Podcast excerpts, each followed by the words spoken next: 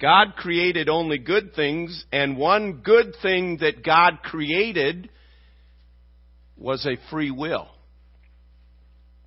And God gave Adam and Eve a free will to choose sin or to not choose sin. All suffering is the result of sin. Think with me for a moment. Was there suffering in the Garden of Eden before Adam and Eve sinned? No, there was no suffering in the Garden of Eden. So to say all suffering is the result of sin, it doesn't necessarily mean here is a person that is suffering, so they must have committed some sin that created and caused that suffering, because all suffering is the result of sin, but the suffering of sin comes first of all through the curse. Because of the curse, and we're not going to take the time today, you can go back and read in Genesis chapter 3. But because of the curse, there is suffering. Before Adam and Eve sinned, there was not suffering. Because of the curse, there is suffering. There is death. There is growing old. There are diseases. There are misfunctions in the DNA structure. There are all kinds of suffering that came about as a result of the curse. And because of the curse due to the sin in the Garden of Eden, because of the curse, there is suffering. Um, some of you suffer every morning when you get up and try to get that bag of bones moving and going in the right direction. Um, some of you have had experiences with very, very serious diseases. Understand, no one gets out of here alive. I don't care what pills you take. I don't care how healthy you eat. I don't care what magic exercise you have. You are under the curse and you will suffer in this life. I mean, you can look for the fountain of youth all you want, but um, sometimes I look at my skin and I think, man, my skin is looking like my dad's and mom's looked. It is. Well, Pastor, you just didn't put enough lotion on, or you've been out in the sun too much. Or... No, it's the curse. I don't care what lotion, I don't care what you do. There is suffering because of the curse. So, how do we respond to that? First of all, you need to adjust your expectations. You are not going to live a hundred years and be healthy all hundred years and then just disappear into the thin air. The purpose of life is not just to live and avoid getting old. The purpose of life is to glorify God. We need to adjust our expectations. Why am I living? You know, we we had a man in our church in in Montana, elderly man, Jim Jones, not from the Guyana Jim Jones, um, was no rel- relative to that. Those of you that are too young to remember that, ask some old person about it after the service today, okay? But Jim Jones used to say, I see these people out jogging, he said, bring them over to my place. I'll put them behind my mower. They'll get all the exercise they need. He said, when I was a kid, you never saw people jogging. Why? They had to work. We jog so that we can live. We eat so that we can live. And I ask the question, what's your purpose for living? to live? My purpose for living is to look good. So, ah, look at me. Ah, man, he's buff, isn't he? No, I know you're not saying that, but we want to we want to be that way. What's your purpose for living? There is suffering in the world because there is a curse, and we need to adjust our expectations, and we need to build our life around that which is eternal. We need to build our life around Jesus Christ as we sang the song, all that thrills my soul is Jesus. Think back to some of the things that thrilled your soul throughout your life.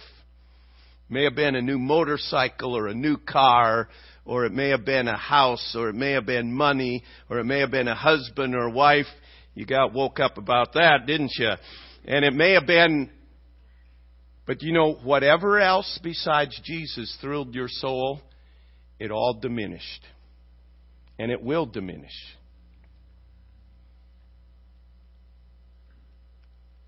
Except Jesus. And because of the curse, we need to make sure we build our life around that which is eternal. And we need to be prepared for suffering. That means I need to build my faith because I don't know what may come in my life. You know, we, we all, if we had our wishes, okay, I get it, nobody gets out of here alive. Oh, I just wish I could die in my sleep. Well, very few people do that. And I need to build my faith so that no matter what I go through, what suffering may come into my life, that my faith is unwavering on Jesus Christ. And I need to rest in the grace of God. I need to, whatever suffering may come in my life, I need to emphasize the blessing of God rather than becoming bitter. I need to use this life to help others that are under the curse as well. So, all suffering is the result of sin. Some of it is the result of the curse. Some of it is, secondly, because of our personal choice to sin. We make decisions every day in our life, and we choose at times in our life to sin. We have the, the free will. We can choose that. We may choose to do whatever we want, but we cannot choose the consequences. There are consequences to our decisions, and our decisions to sin not only bring consequences on us, but they also bring consequences on those around us. Some we bear consequences and suffering because of the sins of others. For example, when a father sins, it has a profound impact on his marriage, on his family. So some suffering is a result of the curse, some suffering is a result of our personal choice, and often when we choose to sin, one consequence leads to another.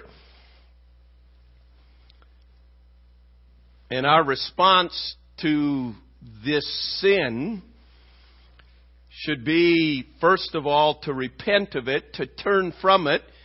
In Proverbs 28, he said, He that covers his sin and hides his sin will not prosper, but whosoever confesses and forsakes it shall have mercy. Then, if our sin involved others, we ought to be seeking forgiveness from them and making it right with them. And then we need to accept the consequences of our sin. David sinned and bore consequences and he accepted the consequences. Some people go through life begging God to remove the consequences. God has a purpose in those consequences. God grants forgiveness, but there are also consequences that come. Then, of course, we need to rebuild our walk with God. Because that's why we sinned in the first place. We believed something else would make us happy, something else would satisfy besides God. And then we need to use our life as an example to others. David was willing to share his life and use his mistakes to help others and use his experience to warn others. So, all suffering is the result of sin. Some suffering comes as a result of the curse and life under the curse. Some comes through our personal choice to sin or someone else's personal choice to sin. And then some suffering comes as a result of spiritual warfare. Without going into detail, Job is a supreme example of that. Satan hates every human being because every human being is made in the image of God. But he especially hates every believer because every believer is the temple of the Holy Spirit and he wants to destroy that. So, in the spiritual warfare, there will be things that come into our life that may cause suffering. And in understanding the curse, my personal choices or the personal choices of others, and spiritual warfare are the causes of suffering. All suffering is the result of sin. We understand then that Christ came and he said that he must suffer many things. Why? Because he bore our sin. And in coming, and what we're going to remember this week, in coming, he suffered many things, and in so doing, Christ's suffering, number one, reversed the curse. You say, wait a minute, the curse is still here. It is here, but because of Christ's coming, we can look forward to the day when there will be no curse. It is only Christ that could reverse the curse. It is only Christ. By one man, sin, by one man, Adam, sin entered into the world. And by one man, God man, Jesus Christ, is sin forgiven. He is the second Adam. He came and in his suffering, he reversed the curse. Secondly, in his suffering, he gave to all mankind a choice. We had no choice before Christ came. There was no liberation from sin. There was no deliverance from sin. All that we had was the sin nature. When Christ came, He paid the penalty for sin. Now think with me through this. Every human being is made in the image of God. God said that He wrote the law of God on our hearts. Every human being that's ever been born, God has put on them the law of God. Read Romans chapter 1 and Romans chapter 2, you'll find that. In Galatians, we read that the law is our schoolmaster to do what? To bring us to Christ. The law teaches me I am a sinner. The law places on me the guilt of sin. The law teaches me I need forgiveness. The law is my schoolmaster to bring me to Christ. Now, it is up to every individual what they will do with that guilt, what they will do with that sin, do they believe what God says and come to Christ? Hebrews chapter 2 and verse 9 says that by the grace of God, Christ tasted death for every man. He took Every man's sin, that's what he suffered. All our sin was placed upon him. And he took our death and he offered to every man the gift of forgiveness. That whosoever shall call upon the name of the Lord shall be saved. And every man that has ever been born, every person that has ever lived, has had the law of God in their heart, that has convicted them that they are a sinner, and the law is the schoolmaster to bring them to Christ, and they have a decision what will I do with Jesus? Christ's suffering reversed the curse, gave us a choice, and thirdly, it conquered sin. Sin has caused all the suffering in the world, all the evil that is here. And Jesus Christ came to conquer sin. And, and we look forward to the day we've already, as we've gone through the book of John, we are saved from the penalty of sin. We are being saved from the power of sin and someday we will be saved completely from the presence of sin.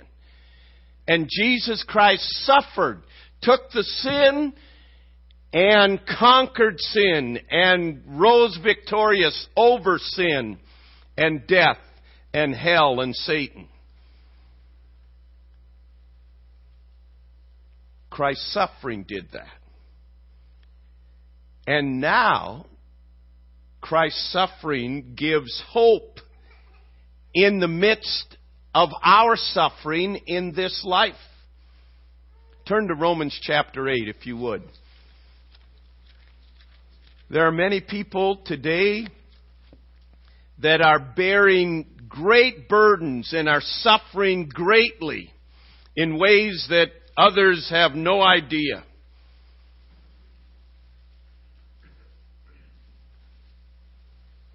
But in the midst of whatever suffering may come, we have great hope because, verse 17 of Romans chapter 8. And if we are children of God, then heirs, heirs of God, and joint heirs with Christ, if so be that we suffer with him, that we may be also glorified together.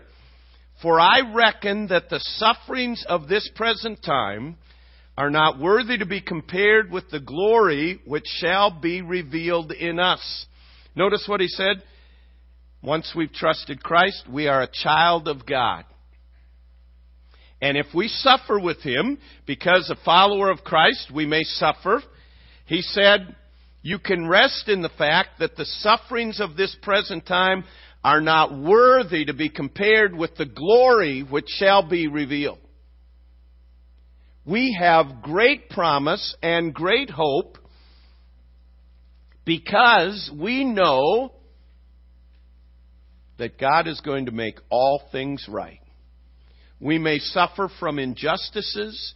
We may suffer from um, wrong decisions that we have made, or we may be on the receiving end of wrong decisions that other people have made, and we may suffer as a result. But we can rest in the fact, and, and we don't have the time, but I encourage you to read Romans 6, 7, and 8. Rest in the fact that God is able to make all these things work together for good. Romans 8:28. When we love God and are called according to his purpose. You notice what he says in verse 29, for whom he did foreknow, he also did predestinate to be conformed to the image of his Son, that he might be the firstborn among many brethren. All these sufferings, we have great hope because all these sufferings, God is able to take them and make them work together for good to mold us to his image so that we can say, verse 31, if God is for me, who can be against me? And he that spared not his own son. how shall he not also with him freely give us all things that we need? So that Paul then writes, with great hope in the midst of suffering, who shall separate us from the love of Christ? Notice all these sufferings that he says. Shall tribulation? That's suffering. Shall distress? That's suffering. Shall persecution or famine or nakedness or peril or sword? Nay, in all these things we are more than conquerors. Great hope. He's talking about tribulations and persecutions and nakedness and famine. And he said, I am persuaded that neither death, nor life, nor angels, nor principalities, nor powers, nor things present, nor things to come, nor height, nor depth, nor any other creature can separate me from the love of God which is in Christ Jesus. There is great hope no matter what suffering you may go through. We have great hope that God is able to make it work together for good, that God will never forsake us, and that this suffering will be rewarded through eternity. Life's trials will seem so small, we sang earlier, when we see Christ. There is great hope. We live in a world that is full of suffering. You can't avoid it. And becoming a Christian doesn't mean you won't suffer. It means you'll suffer more. But you'll have the grace of God at work in your life so that in the midst of suffering, we know the best is yet to come. It will be worth it all when we see Jesus. The point is not try to navigate this life so that we don't have to suffer. I'm not saying you go do things to create suffering, but the point is not to get through life without suffering. The point is to walk with God and glorify Him in the good times, in the suffering, knowing that God is able to make all things work together for good when we love Him. There are things that happen as the result of the curse. There are things that happen because of our own personal sin. There are things that happen in the midst of spiritual warfare that there, there is no explanation. But you can trust this that God is still in control and God will be glorified and that God will give me all the grace I need for what, whatever suffering may come. God uses sometimes the consequences to give us a hatred for sin. He uses the suffering to develop our faith, to protect us, to show His greatness. C.S. Lewis said, God whispers to us in our pleasures speaks in our consciences, but he shouts in our pain. And many times God knows it's the suffering that is what is needed to get our attention. But remember this all suffering is the result of sin. Jesus Christ came, which we're going to remember this week, and he suffered many things. Why? Because he bore my sin. So that now I can look forward to the day that the curse is reversed. I can have everlasting life through coming to Jesus Christ. I can rest in the fact that sin is a defeated foe and I can walk in victory and know that in the midst of suffering, we have great hope because Jesus Christ is alive and well. Heavenly Father, I pray today that you would minister your grace. Lord, you alone know what suffering some may be bearing right now that maybe no one else knows about. Lord, I rejoice that you know. Lord, I pray if there are individuals here today who have been living their life for any other purpose besides for you. Lord, I pray today that they would come to receive the gift of your forgiveness. Lord, then I pray for believers that have allowed their priorities to get where they're living for this life or have made choices that truly are sin. Lord, I pray that you would find in us hearts of repentance that run to you for forgiveness, that are willing to, to make things right with whoever's involved. And Lord,